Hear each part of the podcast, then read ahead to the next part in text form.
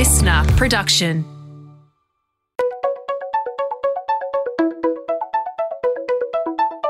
Hi, this is Paul McIntyre. Welcome to the MI3 audio edition.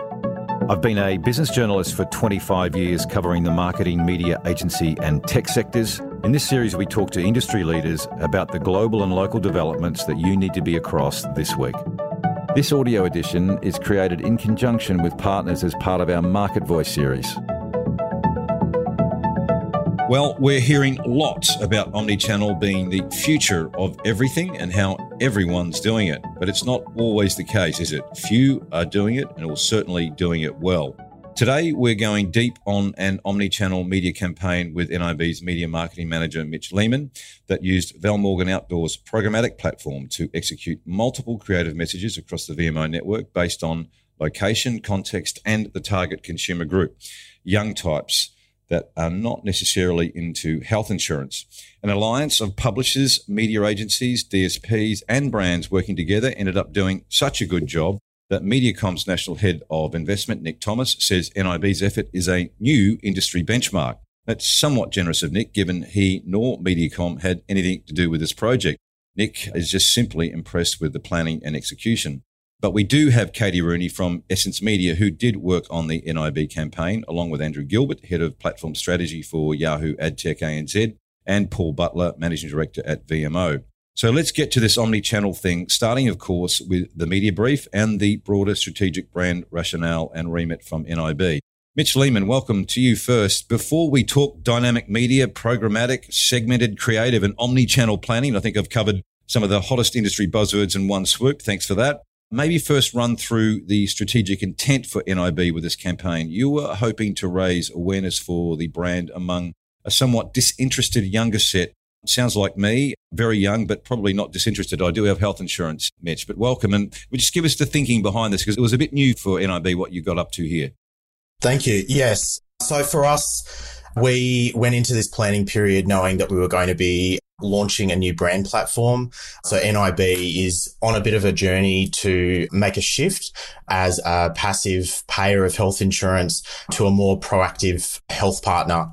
So for us, you know, the brief really centered around finding meaningful ways with our media mix to connect with people in their everyday life. We already operate in a number of above the line and digital channels. And so programmatic out of home was very new at the time. We were super excited about the opportunities that it created in terms of, you know, giving us the chance to be more contextual and really intercept in those moments in people's everyday lives to be able to introduce encouraging messaging, whether that's, you know, encouraging people to make a healthier choice around a supermarket placement or letting them know how far the next bus stop is when they reach one or even, you know, being present in a gym environment and egging them on to, you know, to keep going with, with their workout. So it really gave us flexibility, but also the chance to be more contextual and support our, you know, the rest of the media plan that we had in place. Let's just get a little bit more of a sense on that change in your brand platform, Mitch. You talk about being moving from a passive player to a proactive health partner. What's that about? Why are you doing that? And what's the intent? What do you hope to achieve out of this? It's really about being able to be a more positive force in people's lives. So rather than, you know, a traditional health insurer where you know, we basically start our interaction with somebody at the point that they're already sick. How can we better partner with people to prevent those things from happening to them. So there's obviously a number of different factors that lead to different conditions that people can have throughout their life. We're looking to play a more proactive role in helping people live a better life. So that's really the foundations for the shift for us. And, you know, the new brand repositioning was really about introducing our intentions and really starting to walk the walk, I guess, in terms of, of playing that role. And this was about sort of recalcitrant young people, right? That sort of may not be interested in health insurance. Is that the case? Yeah, definitely. Look, from a participation perspective, we do see that the younger demographics aren't engaging with health insurance or taking out health insurance like the older cohort is. They are still interested in health, but it might mean different things to them. It doesn't necessarily mean, you know, taking out hospital cover.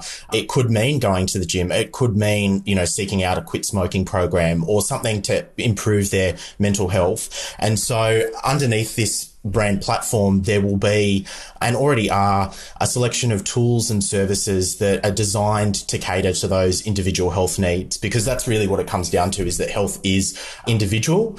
Everybody's needs are different. So NIB's, you know, using all of the tools available to us, all of our network partners and providers to be able to pull together an offering to support people in putting their health first.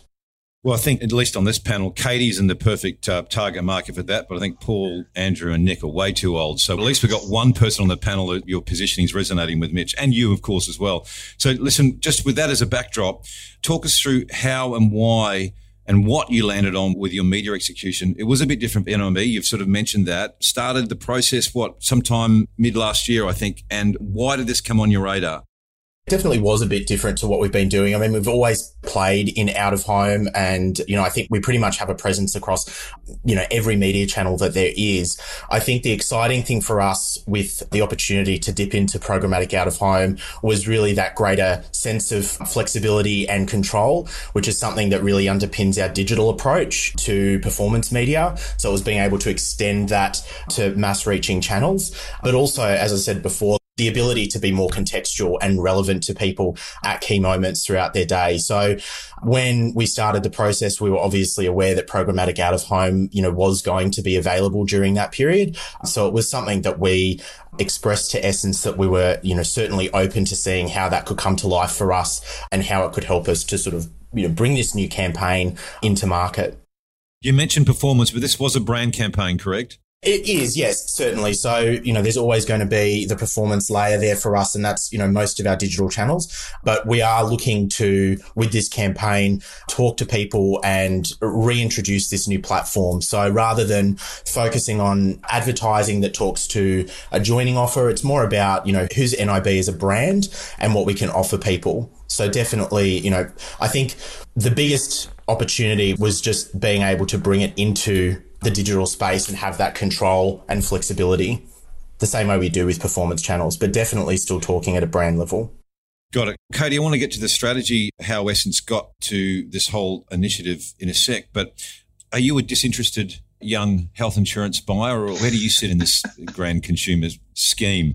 No, I have health insurance. I always have. It's been something that my mum's always drilled into me. Go, so, mum. So yeah, you're, yeah. You're, you're not you're not a target then. You're you're convinced. So, but it does go to this broader strategic intent from NIB and what you've done with this omni-channel program, Katie. So, just talk us through with Essence what the thinking was about why you landed here with this kind of approach. Yeah, for sure. So we got briefed at the end of last year on the brand relaunch and the repositioning. And for us, it was such an exciting challenge, but it was also a big one that we really needed to make sure we landed. At the end of the day, you kind of only have one chance to do it right. And we wanted to make sure we did. We have our performance and our conversion driving channels down pat. We have really strong performance in that area. So we really wanted to look at that awareness layer and what we could do to play differently in that space. And from what Mitch has said, you know, we can kind of identify three big opportunities that we had. So the first job that we really had to do was we needed to land that new branding and that positioning. So it wasn't just about launching this health first messaging, it was about showing people how we were health first. So there was one thing to just have the big brand campaign, but if we didn't have this tactical layer where we could show our audience how they could put their health first and really engage in their lifestyle, we weren't going to be able to land this brand messaging.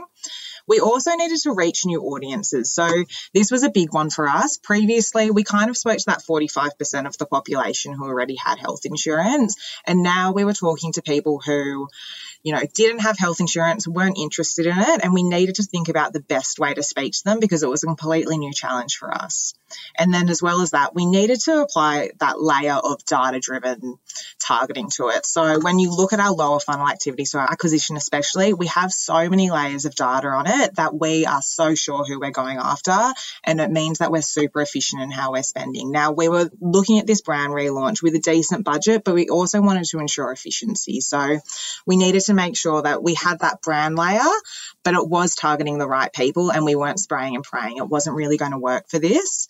And that's how we landed in this programmatic digital out of home world and this omni channel world. So, you know, there's always going to be that position for the direct IOs. And we did have that. We had our large format brand running across all of out of home, but then we use this programmatic digital to be super tactical and really speak to our audience and show them exactly how they could put their health first. So, as Mitch touched on earlier, you know, when we worked with VMO and the formats they had, we could be really tactical in our creative messaging and we saw a great opportunity there. So, we showed our audience at the gym, at the supermarket, how they can put their health first and we made it super relevant alongside that, when we can overlay these audience targeting opportunities that we have with programmatic digital out of home, that's where we saw kind of the magic happen. So, you know, we weren't running these adverts at all times in terms of the shopping centres. We were looking at when our audience is shopping. So, this younger audience, this audience that doesn't have health insurance, that's when we can start to put those ads outside of the shopping centres at those key moments of conversion. So,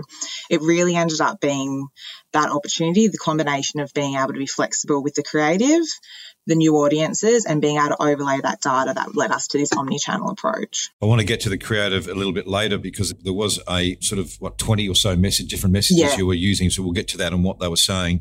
And Mitch might want to talk to how it went with the creative partners as well. But Andrew Gilbert where did Yahoo come in on this? And why did the sort of the VMO programmatic play this role versus alternatives? Because you've got plenty of options out there just first off, I get so pumped up when I hear the level of detail and strategy that's gone into what the likes of NIB's done here. So it's just really awesome to be able to see people trying to take advantage of the capabilities that are coming into market and things like programmatic out of home. You know, this is the first time that a physical world medium is really connected to the online world. And that means that all of these capabilities that we've had from a programmatic point of view for so long, we have the ability to apply it into the programmatic out of home lens now as well. So, where Yahoo's come into this is that for the last two to three years, we've been educating brands and agencies on potential strategies here for a long time and, and trying to kind of consult and bring them on the journey about how they can use data, how they can change their potential marketing strategies to talk to the agility that Mitch was talking about earlier. So, from our point of view, it's really about an omni channel lens on everything and where does out of home from a programmatic point of view fit into that. And the awesome thing here is that with every single channel, we can create considerably consistent audience approaches like what Katie was talking there. And then we can tie together the consumer journey throughout that overall process to make sure that every single time that NIB is having a conversation with their actual customer, we are nurturing them along that journey to the end point being an actual sign up to any of the actual product set that they have. So our point of view here is that we're trying to empower any of the brands and agencies that work with us. And that's what we've been trying to do with NIB here. The way that VMO fits into this is that they have a really, really unique ability to understand their own network and the data that can be used for targeting and placements within there. So everything that Katie and Mitch were talking about before about you know, creative messages, contextual relevancy, all of these different things is heavily empowered by the knowledge of what VMO has with their own network, but also the different data points that we can build to target across time of day and any of the locations in that network as well. Katie, can I ask? You talked earlier about having sort of bringing in some additional audience and target segment data layers. Was it all VMO audience data, or did you bring your own overlays onto that as well? What was the mix there?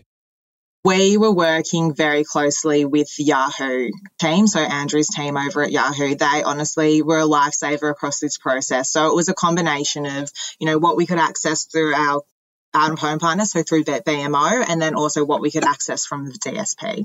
Okay. And so what was that? So what were those additional audience? What did VMO bring in terms of audience? And what did Yahoo bring in terms of additional layers, either Katie or Andrew or even Paul on that? Paul, I'll throw to you for a second on this as well, but it's VMO has a really unique understanding of their own supply. And we lean on VMO to help understand our own targeting approaches and how they can be refined within any of these processes. And the good thing about this is when we talk about programmatic out of home, there are two different ways that you can look at it. You've got your location data at a device ID level, and that helps you understand movement patterns and you can infer things off the back of that. You know, as an example here, we're talking talking about health conscious young people. If someone had been to a fitness first two or three times a week, we could almost start to bucket them into a segment that says these are health conscious people. Right. So that's the kind of stuff that we can pull into these overall strategies. But on the opposite side of this, because it's connected to online, there's a whole ton of online behavioral information that we can apply from a targeting point of view as well. But we leaned on the VMO guys to try and help build out the overall strategy as well. So I'll chuck to you, Paul. Yeah, sure. Thanks, mate. Yeah, from a VMO perspective, We've always had a third party data platform that really does help inform the planning process. So Dart 360 is our planning platform, which comprises of first party data, which is our facial analytics data being Dart, as well as some third party data partnerships that you know allow us to understand and tie down to a postcode level specific audience segments. So understanding what NIB was after in terms of health conscious younger consumers, we were able to look at our data sets and understand where different geolocations over index in terms of delivering that type of audience segment, then work with Yahoo to overlay their mobility data and being able to activate that at a per screen, per hour level allows NIB to have full flexibility and control in delivering messages to those consumers. I want to get to Nick in a sec, but Mitch, can I ask about the creative component now? Because you did have, I think we talked about 20 different messages. What were some of those messages? When was the moment that a certain message would land? And who was your creative partner? Or how did you get to the creative sort of sequencing on this? Because it's equally as important as the as the media and the platform writers to get your messaging right and get it in the right place, right time, as they say. Yeah, and this was certainly one of the most exciting parts about the process. I think it began with discussions with Essence on all of the different capabilities within the programmatic space. So it obviously opens up, you know, time of day changes to messages, different locations. So we took all of those inputs and then worked with our creative team internally, so our brand and content team. And then our creative partner was BWMI, who really helped us to bring the campaign to life. So when I said before there were particular moments at the gym where we could introduce a message of encouragement, that's exactly what we did. At a bus shelter, you know, there was a message that said it's 200 meters to the next one, you know, keep walking to encourage people to, you know, up their step count. We introduced encouragement outside supermarkets for people who are going in to purchase ingredients for dinner. So so for us, yeah, we came out with about 20 different messages that were influenced by the site locations, influenced by all of the different inputs that were available to us through programmatic that, you know, it really became about the flexibility that that gave us. So yeah, 20 different messages. It was a lot of work. And I think probably for us, it really was about bringing everyone together very early on in the planning process to understand what was possible and then, you know, start the creative process and give ourselves enough time time to be able to roll it out. Well, I may have misled the audience earlier when I said it might have been dynamic and automated because there's nothing automated about the creative. It was custom built by real humans. Yes. No. yeah. So, I mean, I think a lot of work went into it from the brand and content team and our agency, but this is where we wanted to head. And I think that the results and what we were able to pull off really make it worthwhile. Mitch, so what were the results? What happened? Clearly, it must have worked because you wouldn't be talking to me if it hadn't. Yeah. So I think for us, you know, obviously it's a mass reach channel and that's what's, you know, really important to us is getting that audience delivery. So knowing that we were able to reach the target audience with all of the data overlays and the postcode placements that were available to us also gave us some re-engagement strategies through our digital mix as well. So we've been able to see through an attribution platform that we have the boost that this activity has given to those in terms of engagement, you know, through the funnel. So yeah, also just the visual look of the campaign, I think, you know, was such a departure for us and a lot more meaningful, I think, in terms of, you know, being able to connect with people with a relevant message for that time of day or that place or where they're at. So yeah, we're really pleased with with how so it's just gone. to be clear, then you did get an increase in awareness a brand amongst those recalcitrant youngies, and also you're saying that it did help the lower funnel activity. 100%. So yeah, we've done brand tracking to have a look at how everything is performed throughout that period. But then we also use our attribution dashboard to be able to see how all the different channels play. That helps us from a planning perspective. And I would say that it certainly has added value throughout this period and, you know, something that we'll continue to incorporate into our strategies, you know, for future periods as well you're not going to tell me any numbers, are you, Mitch? But it's interesting that, you know, we have this conversation where you hear the discourse around brand and performance actually can and do work together and feed each other. And in this case, you know, your conversion or your lower funnel performance activity from people, it is working. This is another case, I guess, where we see this happening and there's a lot of conversation around it, but you're actually doing it. And I'm imagining you'll do it again then, will you? 100%. We're going through the process at the moment, actually, of laying down our plans for July to December, and this will 100% feature in that plan. Nick Thomas, as I mentioned in the intro, you think this is a benchmark work. Why is that? Welcome, by the way. Thanks, mate. Excited to be here. Now, I really do think this is benchmark work for the industry and something we can all take learnings from. And actually, we should try and blueprint this approach ideally. And it's not just because it's delivering results. I mean, it's great to hear that. I actually think it's the approach that Mitch and Katie have taken with Andrew and Paul. I think for me, it's probably two key things. And the first one is omni-channel approach. And when I hear that, when any planner, investment head, client hears that, I think they just think we're putting all this money into a black box and the machine is just optimizing for the cheapest possible impression, person, outcome. But to make omni-channel work, you need a really clear framework in place. And I think hearing Katie and Mitch talk about that framework, like they had so many layers, and I'm assuming different KPIs that were attached to each of these brand, tactical, reaching new audiences, acquisition. And this was done with these two different partners using this technology and using different data layers. So I think omni-channel done right in the right way, and I think this is a great example of it, allows the consumer to be pushed through the ecosystem and it still allows the craft and the art of creative media planning and strategic work that actually elevates that. I think the, the second bit for me is like the creative assets. Like, I mean, we've got this amazing technology, but we've run hundreds of campaigns and they've all been really successful. So it's not to talk these down, but in this particular example, all these creative assets, talking to different audiences in the right way, optimizing the asset to make it work in the contextual environment.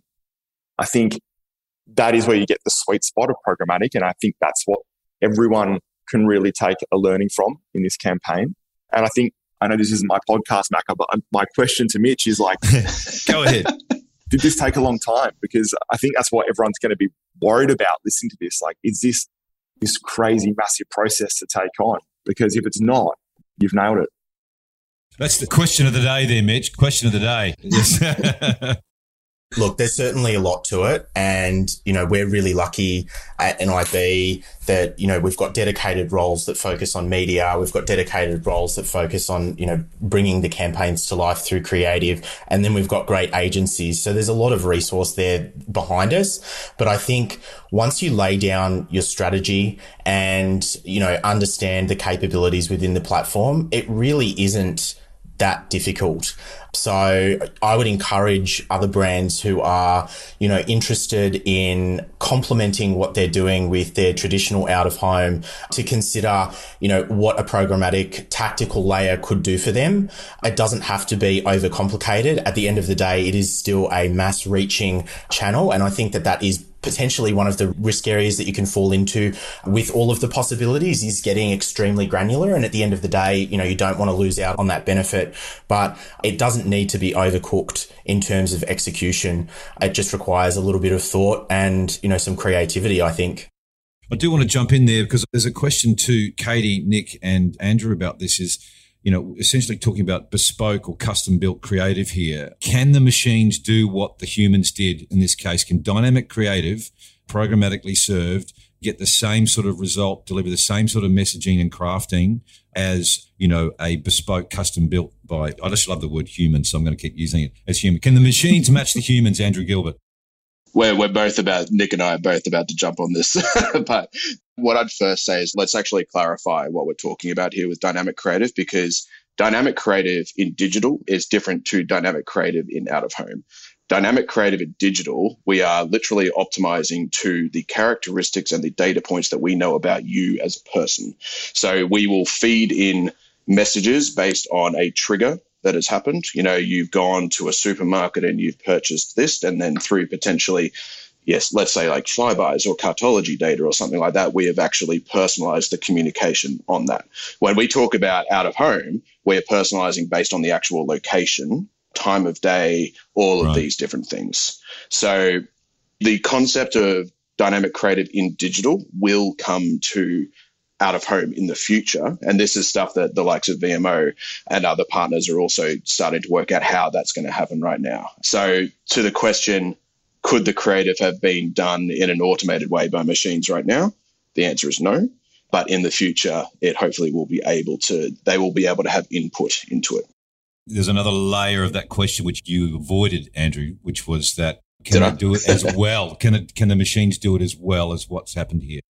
I'm a big fan of the statement a machine can never do what a human can do. You can never take a human out of a programmatic conversation or a programmatic campaign because the human adds the value. You know, there are elements to it that a, machine will never be able to do. And it's true partnership in between the two that drives the overall larger effect. Nick, your take?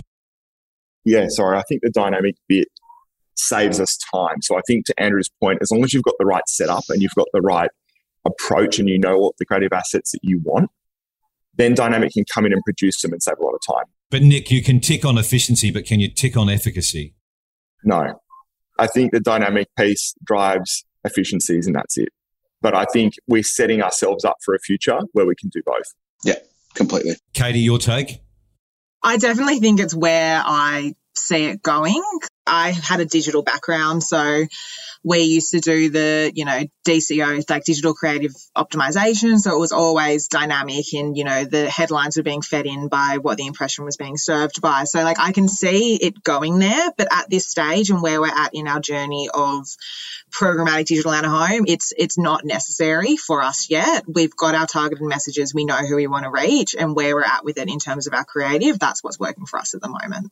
Yeah, we should have another conversation about it because I fear that we end up getting into a, a, state of blandness where it all ticks all the boxes. I've seen some builds of this stuff and essentially the machines know that, well, you're trying to sell a Subaru, you know, wagon. You actually need not one bloke with a mountain bike. You need a bloke and a woman because that resonates better. And if you have the position there, it's sort of all very modular and formulaic and it's probably right, but it lacks the distinctiveness that can come from, you know, a bit of bespoke. But anyway, that's another completely different conversation. Paul Butler, overall, it sounds like, you know, there's a few people that like VMO.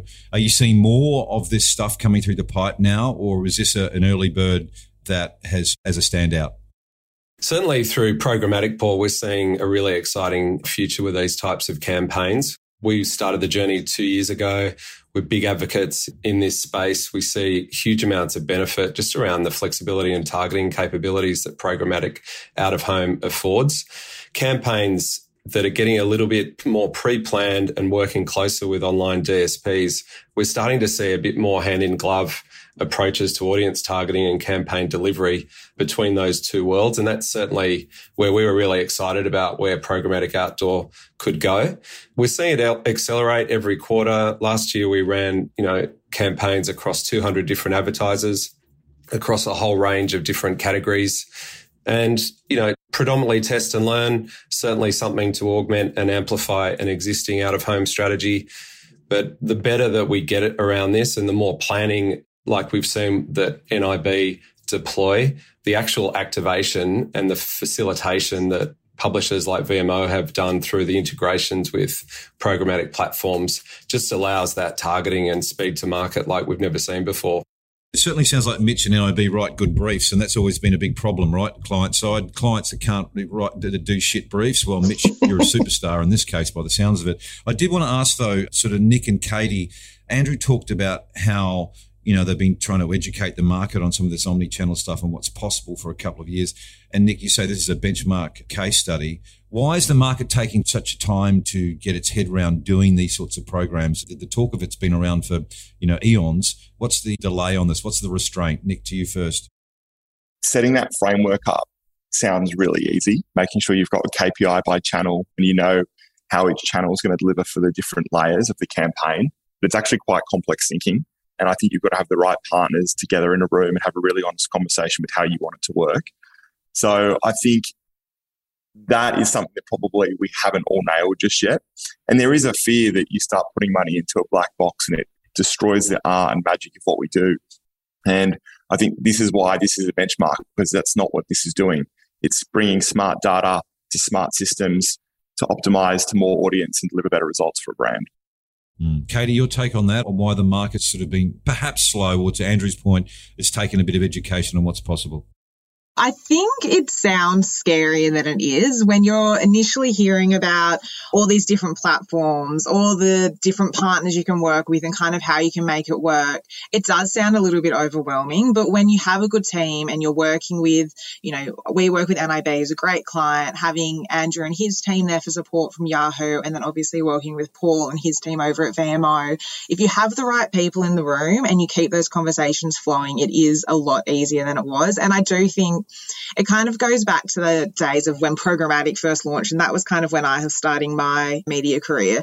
And programmatic was one of those things where everyone was going, "Oh, programmatic digital, you're just getting the remnant inventory, you're not getting the best inventory. And it's those kind of thoughts that make it feel a little bit scarier than it is. But, you know, we're getting great inventory. We're choosing where we want to be. We're being time targeted. In fact, we're probably getting better inventory than we would be otherwise because we have these extra layers of data overlay on it for what we need to achieve for this campaign. Right. Well, I have to say, though, early days, it was shit inventory that started in programmatic, yeah. Katie. I was definitely there when it was shit. I can tell you. That was a long time ago. There was a long time ago. Look at me. I'm a young recalcitrant health shopper. So listen, we're going to wrap this up with a final take from all of you on what the next 12 months looks like, at least for omni-channel media programs, the biggest learnings from each of you and some watch outs to make something like this work. Andrew, to you first. In terms of the next 12 months, what do you see coming? What do you see happening? It's probably going to be what we've seen in the last six months or so already. And it all comes down to mobility at the end of the day you can't 100% say that you know where your consumer is going to be these days. You know, their daily patterns, their weekly patterns, monthly patterns are completely different. And that's why it's really, really important to make sure that the data you are using for planning and the data you are using for targeting is really, really trusted and you understand where all of that's coming from. And that's what's going to enable you to reach them when they're actually ready to actually consume that message that you're trying to get out there. So for the next 12 months, it'll be brands continuing to try to learn and understand where are their consumers right now. And it'll be technology partners like Yahoo trying to work with them to try and help them understand that at the same time. Mitch, what's your take? You did say you're doing it again. You're going to write another good brief. I want to see it next time. I'll learn something. But in the next 12 months, learnings for you and your team and the market, I guess, your peers, your marketing peers. So look, we'll continue to run both, you know, our traditional and programmatic out of home into the next period. I think for us, we'll continue to look at different ways that we can treat it creatively.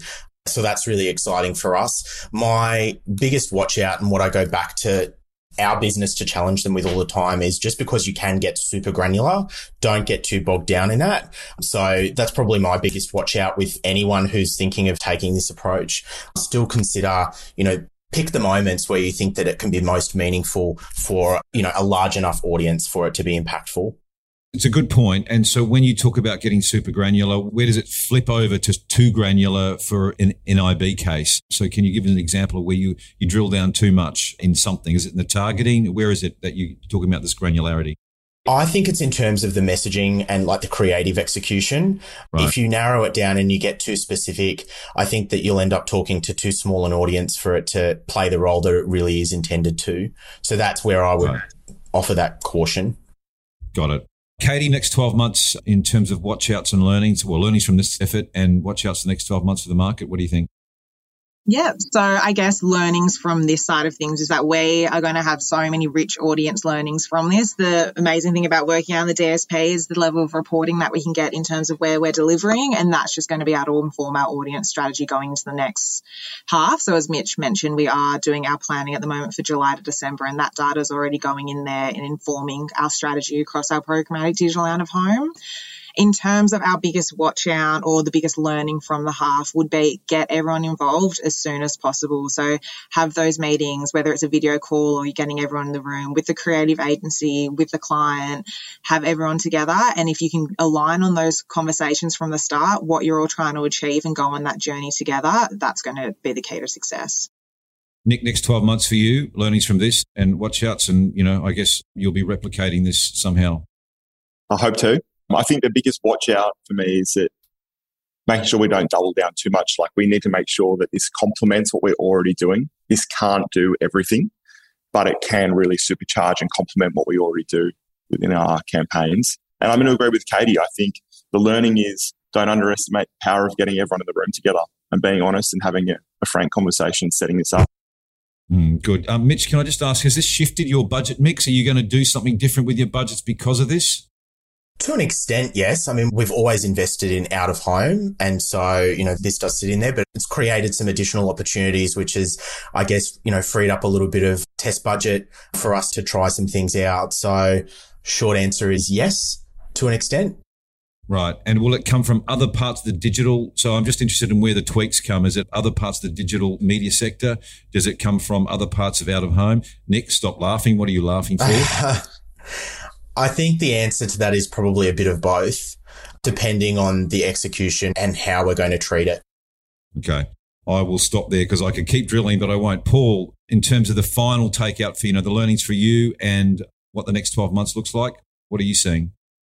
I really, I mean, I agree with Mitch. I think we should never negate the benefits of outdoor in terms of a mass reach channel. And, you know, by weaving in some of the smarts and audience targeting capabilities that we use for this campaign, what we get is, you know, mass targeted reach, which is really important for delivering audience and brand opportunities for particular campaigns. I think we're still at a stage which is, what this podcast is great is to start to surface what the benefits are for using programmatic for advertisers and campaigns and more discussions like these and more education is required, I think, to really bring that to life. The only other thing I will mention is that dynamic creative optimization is coming certainly from a VMO perspective. We are well down the, the track on getting that to a beta version for testing in the first half. So again, never will replace the job of creative, but certainly will help to further facilitate speed to market and efficiencies like programmatic as a, as a platform is delivering for outdoor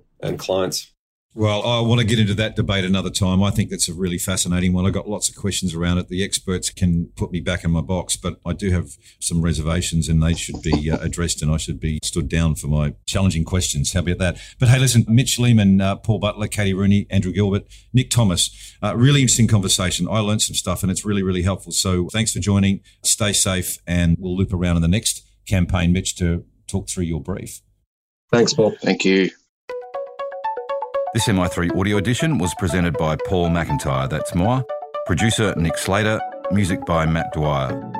For more episodes, go to listnr.com or download the LiSTNR app and search MI3 audio edition to listen for free. Listener.